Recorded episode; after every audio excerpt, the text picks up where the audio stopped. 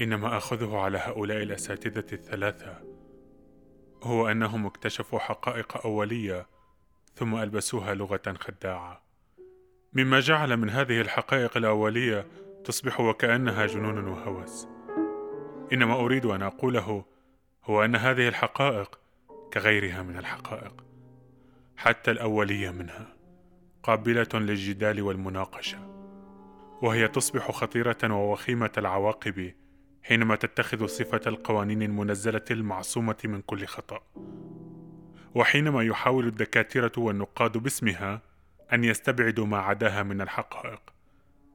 وعلى هذا النحو يوجهون ويجورون على الخلق الفني. مهمة الناقد أن يصف لا أن يخطط وينصح. إن الأساتذة كما قالت لكم ماريا الآن عليهم أن يتعلموا كل شيء ولا يعلموا شيئا. لأن الكاتب نفسه هو الشاهد الوحيد الصالح لما يجري في عصره. فهو مكتشفه من خلال ذاته وهو وحده الذي يعبر عنه بطريقته خفيفة مطلقة من كل قيد. إن أي إلزام أو توجيه وتاريخ الأدب يشهد على ذلك من شأنه أن يزيف هذه الشهادة ويفسدها بتوجيهها إلى الجهة حركة ذات اليمين أو إلى تلك حركة ذات اليسار. إنني أشك في المؤلفات الرخيصة التي تصدر من هذه الجهة حركة جهة اليمين أو تلك الجهة حركة جهة اليسار. وإذا كان من حق الناقد مع ذلك أن يحكم على العمل الفني طبقا لميثولوجية العمل على انفراد وذلك بالتغلغل في عالمه فنحن نحكم على الكيمياء بالموسيقى ولا نحكم على البيولوجيا بمقاييس التصوير أو العماره وشتان بين علم الفلك والاقتصاد السياسي أو علم الاجتماع. وإذا كان أنصار نظرية تجديد العماد يريدون أن يجدوا في إحدى المسرحيات تصويرا لعقيدتهم التعميدية فهم أحرار في ذلك. ولكنهم حينما يحاولون أن يخضعوا كل شيء لمذهبهم ويطلبون منا أن نعتنق هذا المذهب فإنني أعارضهم. وأنا من جانبي أؤمن بفقر الفقراء وأرثي لهم. فهو شيء حقيقي ويصلح مادة للمسرح.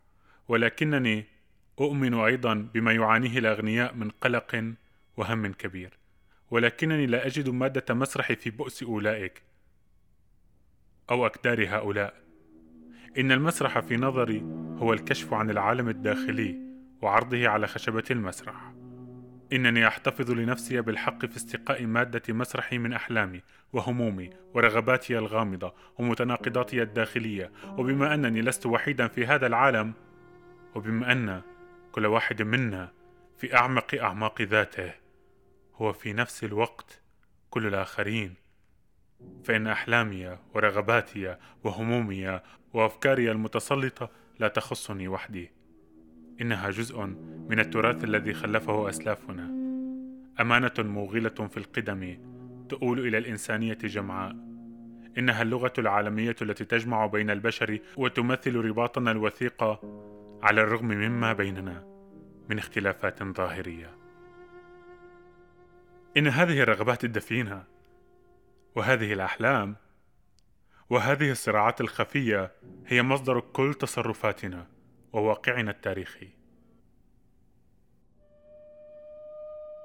وكما ترون أيها السيدات والسادة، فإنني أرى أن لغة التصوير أو الموسيقى الحديثة وكذلك لغة علم الطبيعة وعلم الرياضيات بل والحياة التاريخية نفسها، أقول إن هذه اللغة قد سبقت لغة الفلاسفة الذين يحاولون وهم في المؤخرة أن يلحقوا بها بشق النفس